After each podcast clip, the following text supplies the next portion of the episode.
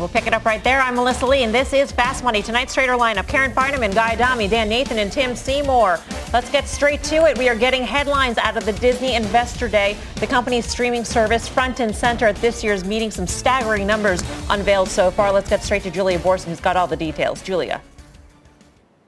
Melissa, that's right. The streaming service at front and center and the message from Disney CEO Bob Chapek, as well as uh, from Kareem Daniel, who's in charge of the distribution of all of Disney's content, is that the streaming direct-to-consumer model is working. The company announcing 86.8 million subscribers to Disney Plus. Now that is up um, from 73.7 million announced at the end of the last quarter. So meaningful growth as they've rolled out to Latin America. They're also talking about a new distribution deal with Comcast, saying that these distribution deals having easy access through the likes of Apple um, has been really crucial for their growth. And this partnership with Comcast on its X1 platform will also be instrumental. And a lot of talk right now about the amount of exclusive content that's going to be on Disney Plus. They say over the next few years, roughly 10 Marvel series, 10 Star Wars series, 15 Disney live action series, as well as films from Disney Animation and Pixar. And then, Melissa, as the question of what happens to the movie theaters, they say the key thing about this reorg is they're able to be nimble and decide which films should go where on a case-by-case basis. So not making any big commitments. But they did say there will be some films that go into theaters for a window before they're available on Disney Plus. Other films, they said, will be available day and date. That means available for streaming the same time they're in theaters. That might be controversial with the theater chains. We'll have to see. And then they say other films that were intended for theaters, they'll send straight to Disney Plus because that's the best thing for them to do right now in terms of the pandemic. So really setting forth a nimble strategy of distribution, but Disney Plus is really at the center of it. And in terms of the overall numbers, they're showing growth across these different platforms. ESPN Plus, they say, has 11.5 million subs. Hulu, 38.8 million subs, Melissa. Um, it's a four-hour presentation, as I understand, Julia, so I'm sure there are going to be a lot more headlines you're going to keep us posted on. But in terms of the 86.8 uh, million number sub uh, sub number, how many of those subs are not paying? In other words, how many are getting it for free? So Disney has always reported paying subscribers. Mm-hmm. Remember, they have a deal with Verizon, but Verizon is paying Disney. So this is not a situation where they have tons of free subscribers who are doing trial periods, they really are able to get people to pay. And I think the key thing here is it's not, Melissa, just about the fact that they have these partnerships, but they also been putting exclusive content on the platform. Speaking of which, they have an animated movie that's coming out in March. They say they're going to be putting it on Disney Plus the same time it's in theaters. Of course, that could be controversial, um, but it seems like this is the way of the world, and those traditional windows between theatrical and at-home distribution have really been shattered. Is this the venue, Julia, where executive departures could be announced? There have been some rumblings that Bob Iger would depart. He has made comments that he would be willing to serve in a Biden administration. So even though Bob Chapek is obviously at the helm, uh, people are wondering about Iger. You know, I've heard a lot of speculation, a lot of rumors that Bob Iger is being considered for various roles in the Biden administration. One senior executive told me they'd love to see him be ambassador to China. As far as I can tell, that's not going to be coming today. I believe that Disney really wants this to be about the content and about the vision for Disney Plus. Of course, this direct to consumer um, focus of the company is something that Iger has really put forth. But we will be hearing from Iger later in the day. He's going to be unveiling the content slate. So right now they're talking about the business. CFO Christine McCarthy is laying out some new financial forecasts for the company. And then later on, um, there's going to be a break. And then Iger is going to be showcasing some of the content um, that will be the centerpiece of Disney Plus. So who knows? There could always be a surprise but from what I'm hearing, uh, he's really going to be focusing on the content today. All right, Julia, thank you. Keep us posted. I could be Julia. wrong. I could be wrong, well, Melissa. We'll, we'll stay tuned. Julia, thank you. Julia Boorstin. The stock is up 3% in the after-hour session. The stock is up, by the way, about 32% since this investor day was announced in August. Guy Adami, where do you stand on Disney shares right now? And should it now, now that it's putting forth this huge slate of original content, get some of that valuation that a Netflix has? You know, although Tim Seymour is our emerging markets expert, he's become our Disney expert as well. And he was early, and usually early is wrong, but in this case it was right, saying that, you know, Disney is morphing itself into a streaming company. Now all of a sudden you have analysts talking about exactly that. I think Wells Fargo raised their price target a couple days ago to 185. citing streaming. You're going to have more analysts probably now, given you probably have, if you include Hulu and ESPN, probably north of 135 million or so subs. It's tremendous numbers. And I guess you're getting the rest of the company at somewhat of a discount. That's the play here. You know, valuation, I think, is a concern because at 32 times next year's numbers, it's clearly expensive to what it was uh, in its history. But you know what? It's not Disney of your of my father's or your father's Disney. It's morphed into something else. So maybe that 185 price target is right, Melissa. Yeah, that Wells Fargo, that was actually an upgrade also. So not just the price target increase. Credit Suisse also increased their, their price target, so did Morgan Stanley, uh, just in recent days. So Tim, I hear all this huge slate of content and I think lots of spending. Do you like that as a shareholder? Look, uh, Netflix is, is still cash flow negative, uh, and so uh, you know, it's been great for Netflix shareholders. And, and guys talking about this hybrid multiple that I think, how can you not take 137 million of DTC customers across their entire spectrum as of December 2, which is what I just read, um, and not say, wow, this is this is real, this is major critical mass, and and and at some point they're also going to have pricing power with this, and the rumor is they're going to start raising prices next year. But more importantly, back to the multiple, uh, if you put a seven times multiple on this stock, uh, on on just their DTC business, seven times sales. And remember, if you look at Netflix, it trades at about 11 times trailing 2019 sales.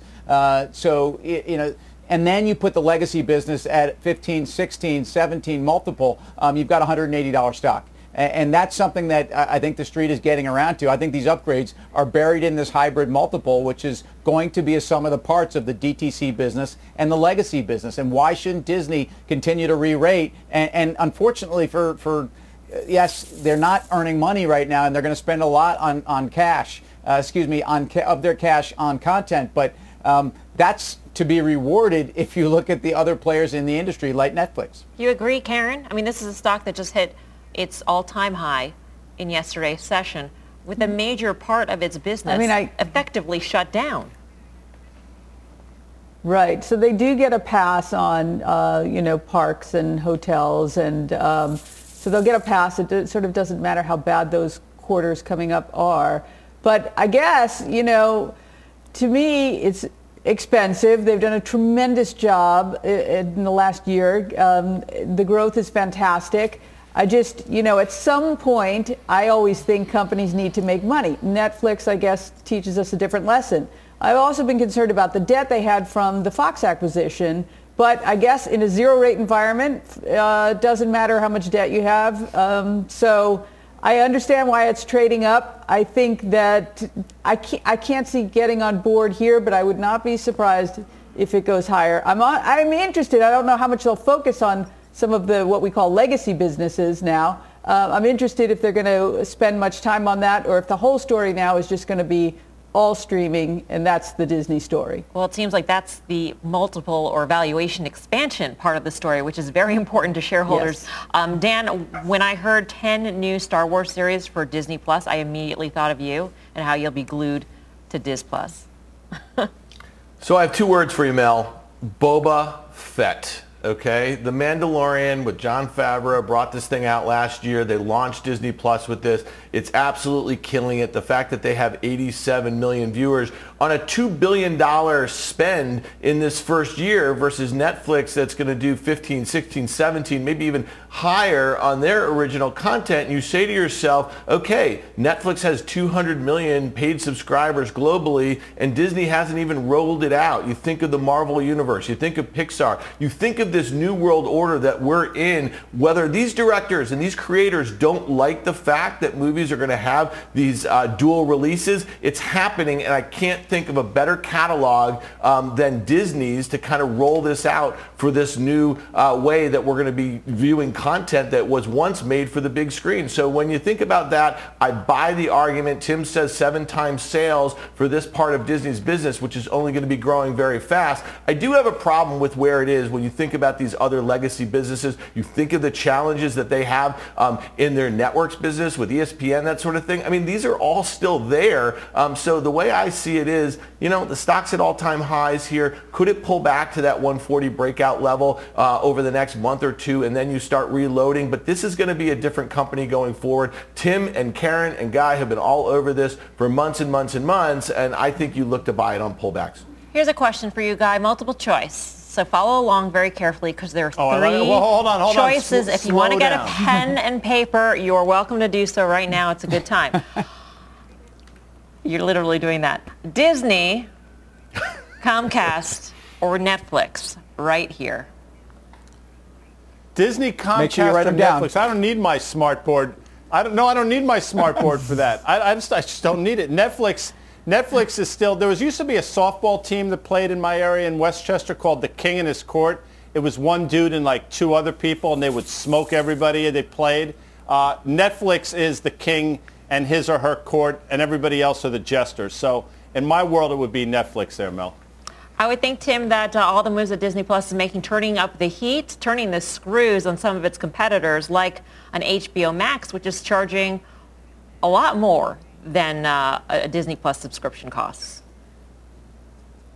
Yeah, and, and, and yet HBO Max has certainly helped that AT&T stock over the last couple days, but you know they they certainly created major headwinds talking about how movies will be running through HBO Max and, and again the attack on the theaters. This is the, one of the big questions for Disney too. How are they going to handle the feature films and through this new reorg structure? You know, ultimately, I, I think if anyone is in a position to do this, and do this and, and stay ahead of everyone is the one is is the group with the best studio out there. I mean, Disney Studio. Uh, you know, we forget that uh, some of the blockbusters that have been turned out in the last 10 years that have been billion-dollar franchises, and they keep rolling them out. So, um, yeah, I, I, you know, I, think that Disney has certainly got competition, and I do think HBO Max is an undervalued asset. Um, but I'd rather own Disney over AT&T. All right. For more on Disney's Investor Day, let's bring in fast money friend and media mogul Tom Rogers, former NBC cable president and TiVo CEO. He is now the executive chairman of Engine Media and a CNBC contributor. Tom, always a pleasure to speak with you. Thanks for having me, Melissa. Uh, in the notes, I see that you, you think the market is underestimating the risks to this story. Why? 86.8 million subs. That's a huge number for a business that had zero a year ago. It does, and they've done a wonderful job with subs. Uh, but uh, the sub number there, it doesn't reveal everything. Uh, I remember once being on the show discussing Netflix and talking about their prospects in Asia.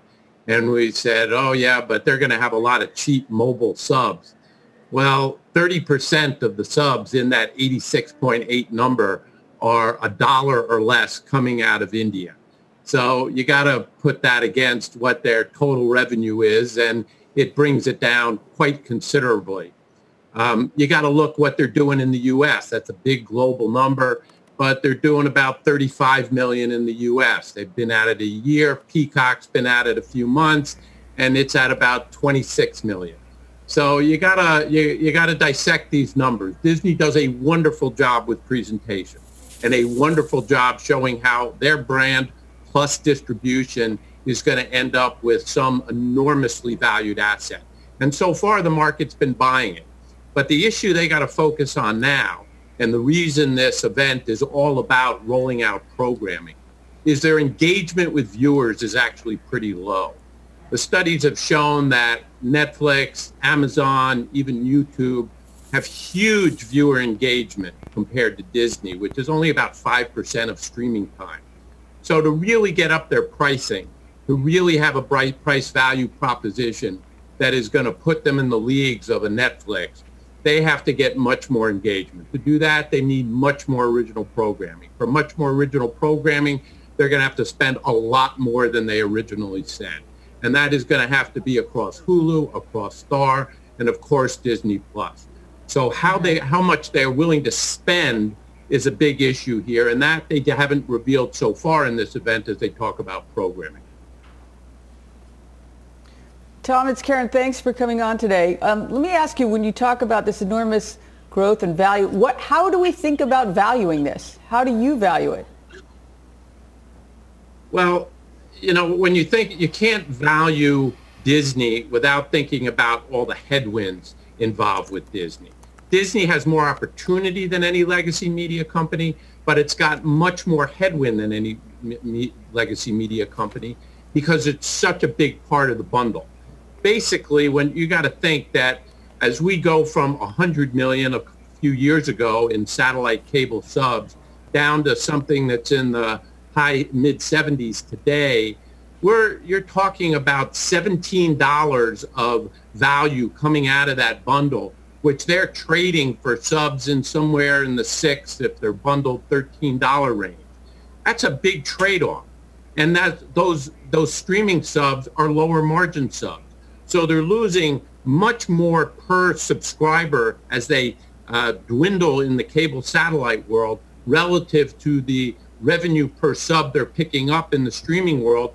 And they have all the marketing costs of direct to consumer in the streaming world, which is a wholesale seller to satellite and cable they don't have. Mm. So you can't look at Disney as, wow, it's going to make this transition to streaming and there's no real cost to their doing so. The headwinds are huge. And that I don't think the market is focused on as much because the brunt of those headwinds, although they've been feeling them, haven't hit fully yet. Tom, just quickly, we got to let you go, but I got to ask you this multiple choice question, which I posed to Guy as well. You're also free to break out a pen and paper. If I don't think you need to, though. Disney, Comcast, or Netflix? Which I, do you like best? I got to agree. I got to agree with the great Guy. Guy said Netflix. Netflix is in a category by itself in terms of global subs, in terms of price value perception, in terms of the rate that it's able to charge internationally, which mm-hmm. runs circles around Disney Plus. Comcast next because it has a broadband pipe coupled with content play. Disney I'd put last. All right. Tom, great to speak with you. Thank you so much. Tom Rogers. Uh, we should note that Comcast is a parent company of CNBC. Um, Dan Nathan, what do you think? How, how do you think about the streaming landscape a year from now? A lot has changed in just one year. Yeah, I think Tom brought up some good points about the headwinds for Disney. I'll just tell you this. I cut the cord last year, and I'm using Hulu, and that's how I access my live um, TV right now. And I obviously have a bundle with ESPN Plus, with Disney Plus. I think there's going to be tremendous opportunities as that um, cord cutting continues to increase. But I also think it's worth noting that Guy and the great Tom Rogers pick of Netflix. Netflix hasn't gone anywhere in four months. If anything, it's actually been rejected above 550 each of the last three times it's been there since September. Um, so to me, I think before the pandemic, we were already pricing in what negative growth in North America looked like for Netflix. They might have pulled forward a lot of big demand. So we're going to see what that looks like in 2021, especially as all this competition ramps up. Uh, Peacock and uh, you know Warner, HBO Max, and Disney Plus. So I think there's a lot coming. So I'm not so certain that Netflix is the play right here. All right, Disney shares are up three and a quarter percent right now. The Investor Day presentation continues. We'll bring you any news as it breaks. Coming up, another big story we're following tonight. Airbnb going bonkers in its market debut. Should you book this name in your portfolio? We'll debate that ahead. But first, we've got an earnings alert for you on Lululemon and Oracle. Both shares on the move after reporting results. We'll bring you all the after hours action when Fast Money returns.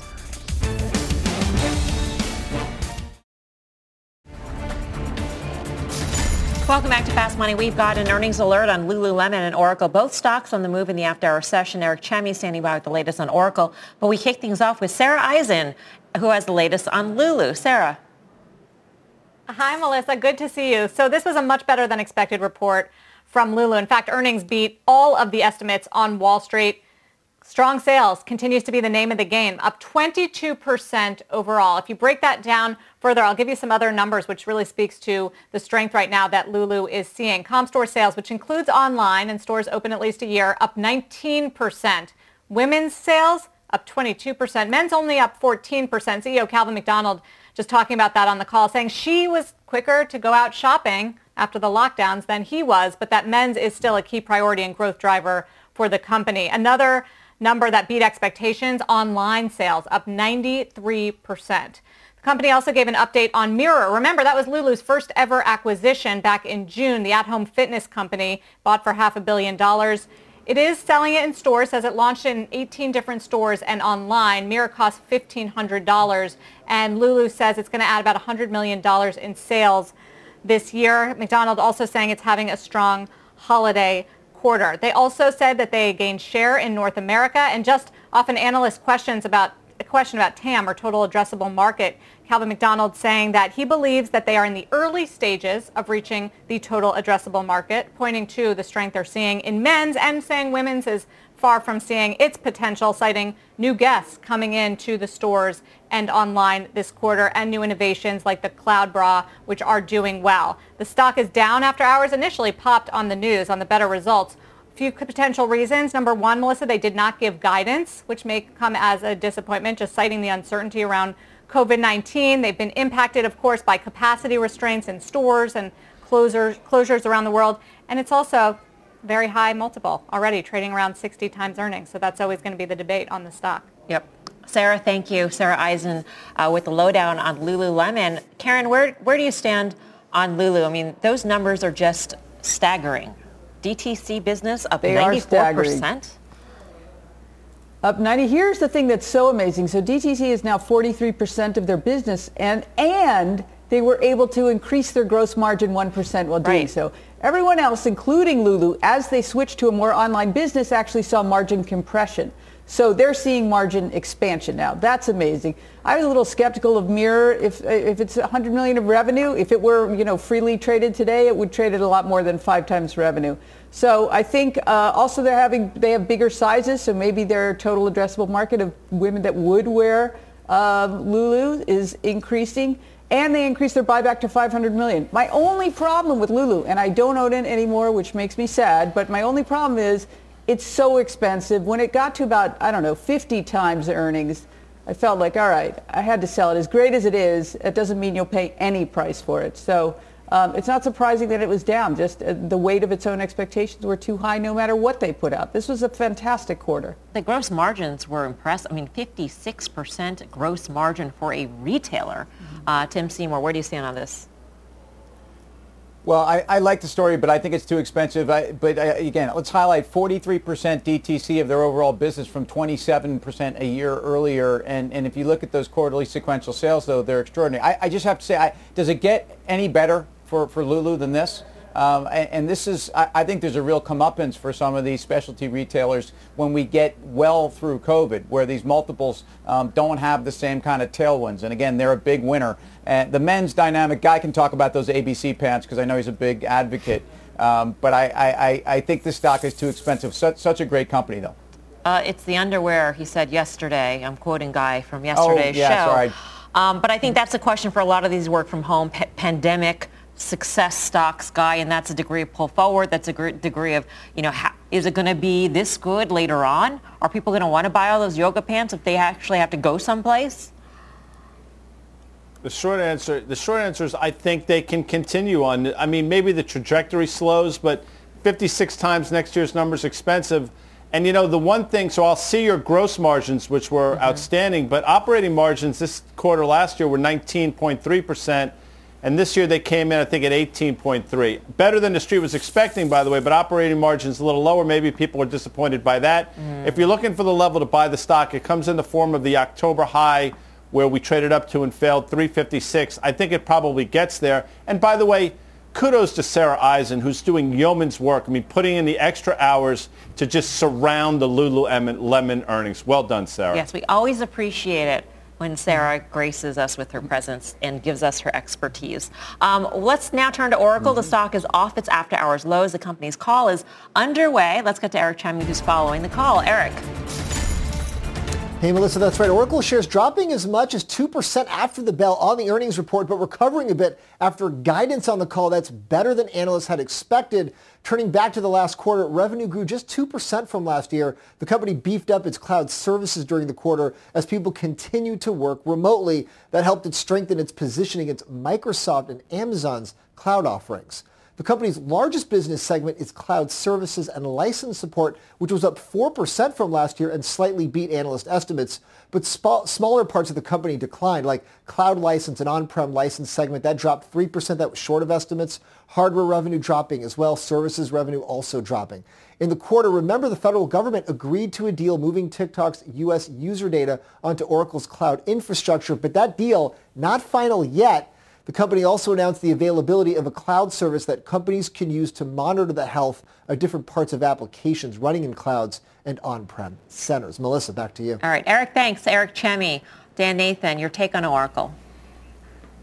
Yeah, it's just not particularly exciting when you see that revenue, uh, license revenue disappointing, and you see, you know, low single digits revenue growth, high single digits earnings growth. You see a stock that's up, you know, less than the S&P 500 on the year, much less than the Nasdaq. You start saying to yourself, why were they thinking about spending 10 billion dollars? They have a mountain of cash, over 40 billion dollars on their balance sheet, to get involved in that TikTok deal. You know, I, I look around and I say, you know, they should be looking at in the private markets. There's a lot of exciting stuff. You think of that. Um, um, that cloud services business, they should buy a company like Tanium. It's a you know eight nine billion dollar um, cloud security based company.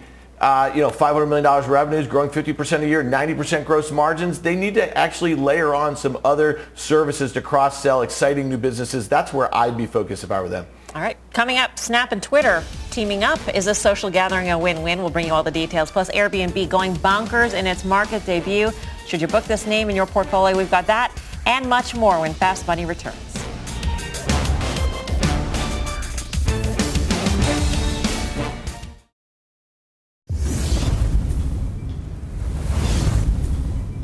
Welcome back to Fast Money. Take a look at Airbnb soaring in its market debut. The stock surging 113%. But check this out.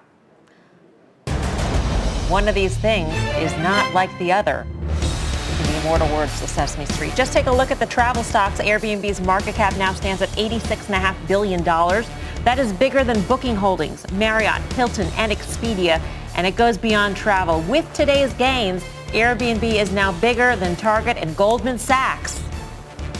We could talk about money being left on the table. We could talk about the huge first day pop. But the question that we need to answer tonight is simply, does that make sense? Guy Adami, what do you say? They're going to do $4 billion in revenue. They're expecting double-digit revenue growth, at least the analysts are. So start doing the math. I mean, it's going to take, in my opinion, five years to deserve this valuation. And maybe that's the way the world is right now. Maybe people don't care. Maybe it is sort of the greater fool's theory thing. But when you sort of look at this and look at DoorDash yesterday and say to yourself, what am I missing? I, it doesn't make any sense to me. It takes a long time to grow in these valuations. And oh, by the way, we didn't even talk about it but the employment uh, situation in this country is not getting better. As a matter of fact, it seems to be getting worse. And although we can talk about, you know, the summer of next year, things getting back to normal, it's a long time from here to there. So in my world, it's ridiculously expensive, Melissa. Karen, what do you make of it? Well, one thing that I found really interesting that I didn't notice until this afternoon when I looked at the S1, they actually, the company themselves or the entity of the company was not actually selling stock it was all, it looked employees and, you know, about hundreds of names of people selling. So I don't know that the company really left any money off the, on the table. Um, and even if they did, they were selling 31 million shares out of, you know, whatever, 260, but whatever the number is, it's something much, much greater. All that having been said, though, it's crazy. I don't get it at all. It's crazy. I mean, it reminds me of 2000, reminds me of, you know, ridiculous first day, you know, up things up a thousand percent that ended up going to zero. Not that I think this is. There's real value here for sure. There's real value in DoorDash. This much real value, I don't really get it. And that total addressable market, it somewhat reminds me of, you know, in 2000 they would price things by eyeballs. I mean, these other travel companies, they still have a gigantic addressable market as well, and they're not trading at anything close. So I don't get it. Maybe the thought, though, is that Airbnb will displace the business of a Hyatt and a Marriott and, and the other companies, which it now eclipses in valuation, Dan. Can you, can you get your arms around that sort of explanation? Well, it's funny, you know, a few years ago when we saw these gig economy companies really take off, we were really worried about the displacement of a lot of um, businesses, a lot of workers because of this you know, disruption. And when you think about it, the hospitality industry has, at least the hotel industry has about two and a half million workers that are, a lot of them furloughed right now, probably are out of jobs. So if Airbnb comes back and they really attack that addressable market, which a lot of people think they do, there's going to be tremendous disruption in our workforce here. Um, so, you know, listen, it's a great company. Uh, you know, we were all renting houses on VRBO 10 years ago before Airbnb existed. It's not like they invented the space or anything like that. So to me, at $88 billion, it doesn't make a whole heck of a lot of sense. But this is not on the bankers and it's not on the companies. It's on investors who want to buy it here. Good point there. Let's talk more about the uh, Airbnb IPO with one of its original investors. Rick Heitzman is founder and partner at Firstmark Capital. Um, Rick, good to see you. Good to see you again. How's everyone doing tonight? Everybody's great. Um, you still own shares at this point. Have you sold any? I've sold zero. I've okay. invested, invested along the way and uh, awful happy to do it. Um, so I guess I guess that answer sort of answers this question, but slightly different because you got in at a much lower cost basis. If you were to put fresh money to work at this moment in time, would you buy Airbnb stock at $144 a share? I would. I think, you know, differently than some of the stocks you've seen pop recently, Airbnb is really set up for either the kind of the post-vaccination world, uh, post-COVID, where people will be traveling, and they've even built a great business during COVID. And, you know, as you think about consumer brands going forward, you know, Airbnb's become a verb for both hosts and guests. So the ability to build that marketplace and to be part of a kind of a permanent part of the 21st century economy is a rare position. Hey, Rick, it's Tim. Thanks for joining us. Would you say Airbnb was helped or hurt by COVID? And if you look at how they were pitching this deal, uh, they were certainly making it seem as if this was a very COVID-friendly way to travel. Um, and, you know, the, the, great irony here is that they seem to have benefited from COVID. It, it really is a great irony. You know, they said if, if you would have told us in February that know, Airbnb wasn't going to be a public company in April, we would have been shocked. And if you would have told us in June that Airbnb was going to be a public company in 2020, we would have been shocked. So, you know, originally, especially coming out of you know, the early signs of China, I think the company was tremendously negatively impacted by COVID. Uh, you know, and obviously they put in their S1, they had a couple months of negative revenue. They had more, more cancellations than bookings. But I think as all of us adapted, the company adapted, and now a quarter of its bookings are for 28 days or more. So, you know, this work from home, work from everywhere culture, Airbnb is kind of co-opted and it's, co- it's become a work from an Airbnb. And they've captured that part of the market. And in addition, at least when I start traveling for business again, I'd rather not be around people. I don't, you know, we don't need a big bar scene or a big restaurant. I'd rather be safe and secure in a place of my own. And I think that plays into clearly the direction that Airbnb was, Airbnb was going on the, on the business side. So I think that it originally started out as a very negative thing, and now it's taken advantage of the COVID tailwinds. Hey, hey Rick, it's Dan. Uh, congrats on another great exit. Um, Here's the question I have for you. The word exit, right? There's a lot of different ways that uh, private companies can come to the public markets. We've seen a traditional IPO like Airbnb and DoorDash today. We've seen um, past ones where, uh, you know, the direct listing, Spotify, um, Slack, that sort of thing. Your VC firm just launched a SPAC this year. Um, what are you thinking about of all these different ways of exiting, um, the way you're advising your portfolio companies, and what does this week with DoorDash and Airbnb tell you or inform um, about your experience possibly with a SPAC going forward? Yeah, I mean, what I think it says is that, you know, the one-size-fits-all traditional IPO doesn't work. I mean, they, there was a, a bunch of different uh, games that people tried to play to make sure this worked, but obviously with all the people involved all the banking teams and syndication teams, price discovery was broken. You saw Brian Chesky's face when he saw the initial bid. He was shocked. You saw Tony's face from DoorDash yesterday. They were shocked. So I think that you know the price discovery and the mechanism of a traditional IPO isn't working for most companies today, and they're looking at alternatives. So I think there's a tremendous number of high quality companies that are going to go out in 2021 and there's going to be kind of three paths. And I think you're going to see a diversity of ways the best companies go public. There's going to be traditional IPOs where people will still complain about them on Twitter for all the same reasons. There's going to be SPACs, which I think are going to get an increasing share of mm-hmm. the best companies who want price and date certainty. And there'll be direct listings as we've seen a couple great ones this year. Rick, always great to hear from you. Thank you. Thank you. Good seeing everybody. Rick Heitzmann of FirstMark. We got breaking news here. Let's get straight to Meg Terrell. Meg. Hey, Melissa, the FDA's outside committee of advisors has just voted in favor of Pfizer and BioNTech's COVID-19 vaccine, saying that the benefits outweigh the risk for people ages 16 years and older. Now, the vote broke down to 17 yeses, four noes, and one abstention. Uh, and really, the, the disagreement there at the end was over whether to include 16 and 17-year-olds here in the vote, uh, just debating how much evidence really uh, is there for them. So the discussion is continuing right now, and we'll see if you know they discuss what age group the emergency use authorization they would recommend uh, be issued for. Uh, but a favorable vote there for this first COVID-19 vaccine in the United States. Melissa, now this goes up to the FDA, and they make their decision about whether to issue this emergency use authorization. You're seeing Pfizer there up 3%. This is a big moment, the first vaccine potentially headed to market in the U.S. for this pandemic. Mel? This is, this is good news, Meg. good news uh, coming out of the FDA. What is, what would, uh, you know, assuming the FDA in full approves the panel's decision, what are the next steps? Because it sounds like the states haven't even decided who would get the vaccine. I mean, Uber CEO Dara Khosrowshahi is sending letters to all the governors saying that they want he wants Uber drivers be considered essential workers. Certain things haven't yet even been decided.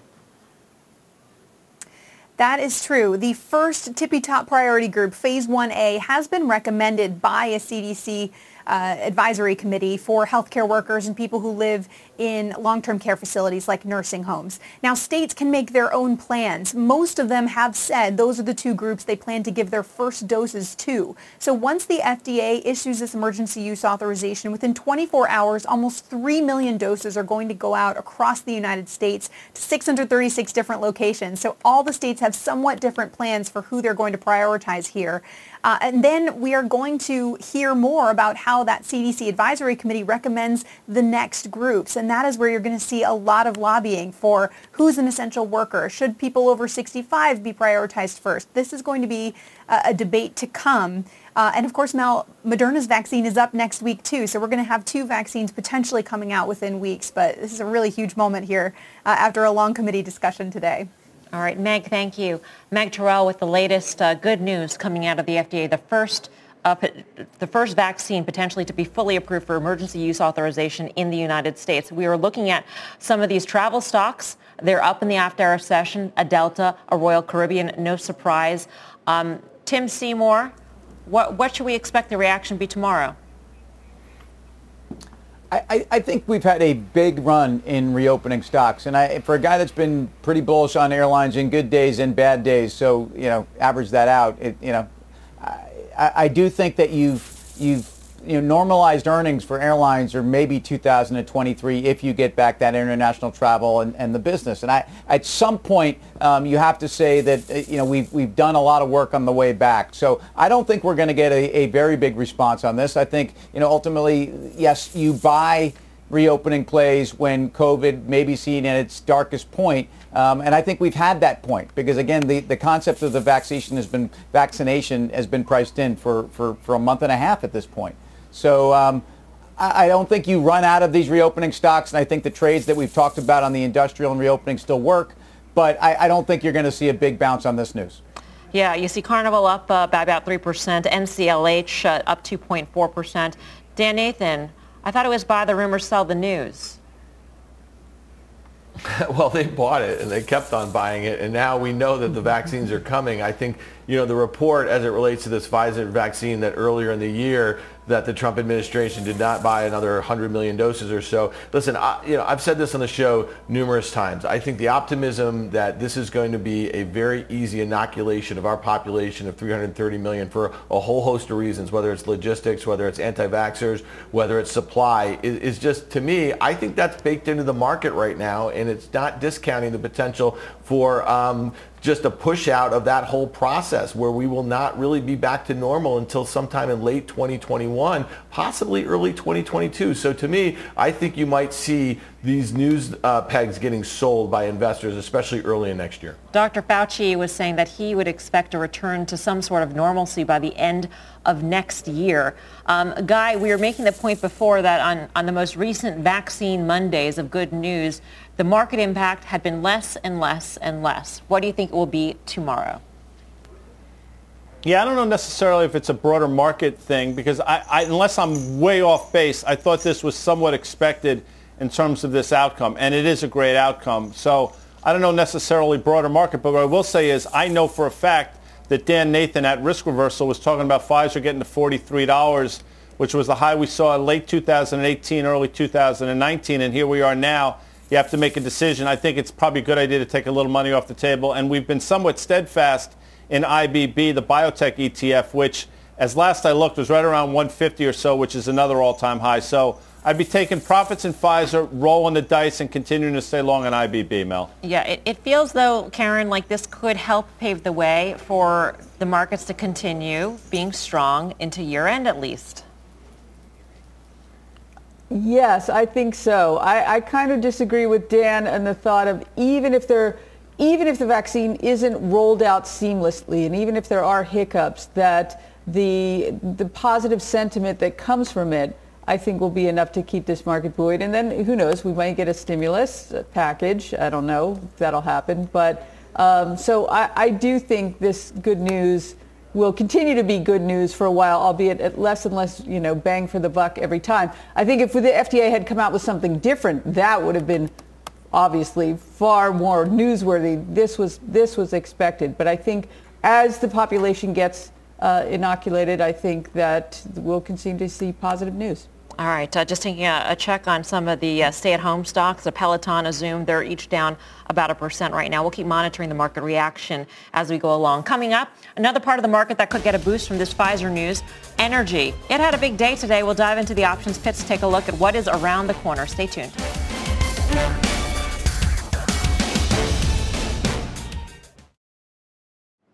Welcome back to Fast Money. Today was a huge day for the energy trade. Brent jumping above $50 a barrel for the first time since March, while WTI had its best day since mid-November. Let's bring in Mike Khouw, who spotted a big move for one energy name in the options market. Mike, what'd you see? Yeah, we were taking a look at Occidental, which saw well above average daily options volume, calls outpacing puts by about 4 to 1. The most active options were the January 22 strike calls. More than 25,000 of those traded for $1.65. Buyers of those calls are obviously betting that the rally in that stock could continue. But I would point out this wasn't the only one. We also saw it in Southwest, Schlumberger, Cabot Oil and Gas, Apache Diamondback, and of course XLE, the energy ETF. All of these we're seeing unusually bullish options activity today. Yeah, Tim, you buy you buy moves like these? I've been long Schlumberger uh, for the last three months, four months, and, and you know people forget also how we started all this move. Remember, this was a price war between Russia and OPEC that was started percolating and kind of you know getting into February and really led the market down. Oil's been the last to come out of this. Uh, it doesn't mean demand's recovered, but they didn't expect the demand shock, and it's brought a lot more discipline back into OPEC. Unfortunately, that's what it took. Um, I think oil prices are going to be able to hold these levels if the dollar stays low, and therefore look at best of breed, uh, whether it's the integrated names or Schlumberger to me, um, which have lagged that move back in oil actually and are well below their pre-COVID levels. All right. Uh, thanks for that, Mike, and I'll see you tomorrow. Tomorrow being Options Action, full show. 5.30 p.m. Eastern Time. Up next, Goldman Sachs getting all grinchy on shares of Best Buy. Just as we close in on the holiday rush, we'll tell you uh, what landed the retailer on this naughty list. Much more fast right after this quick break.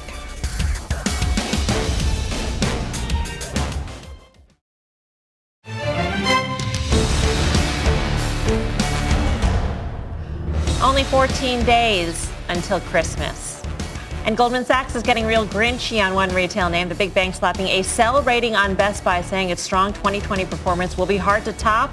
You can head over to cnbc.com slash pro to read more about the call. In the meantime, let's get the trade on this. Uh, Goldman, the analyst there, makes himself very clear that he likes the company. It's just the stock's valuation. The comps are going to get tough, Tim. Where do you stand on a Best Buy?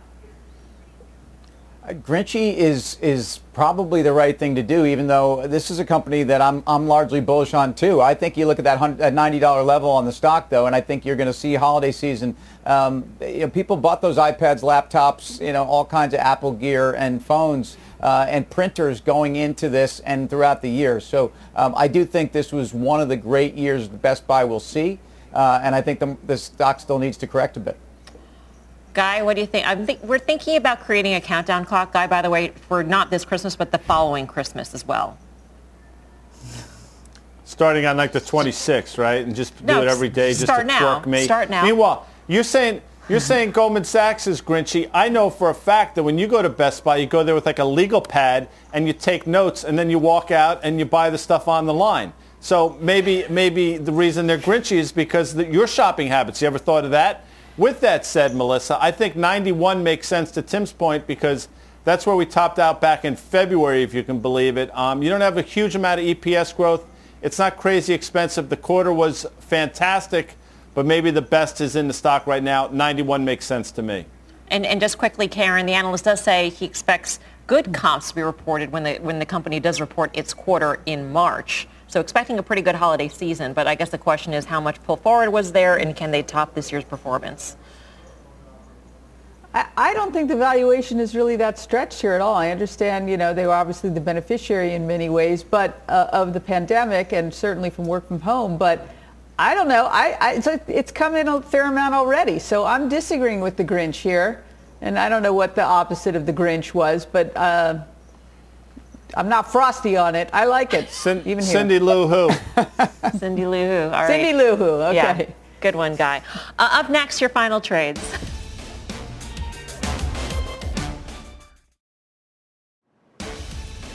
Do not miss the Path Forward Race and Opportunity in America. Look at the economics of the Latino community, including representation in corporate America, education, and entrepreneurship. That is tonight, 8 p.m. Eastern Time here on CNBC. Time for the final trade. Tim Seymour. Yeah, Disney, I mean, you want new content. How about the Kardashian family on Hulu and Star? I mean, reason enough to buy it. Disney. Dan Nathan.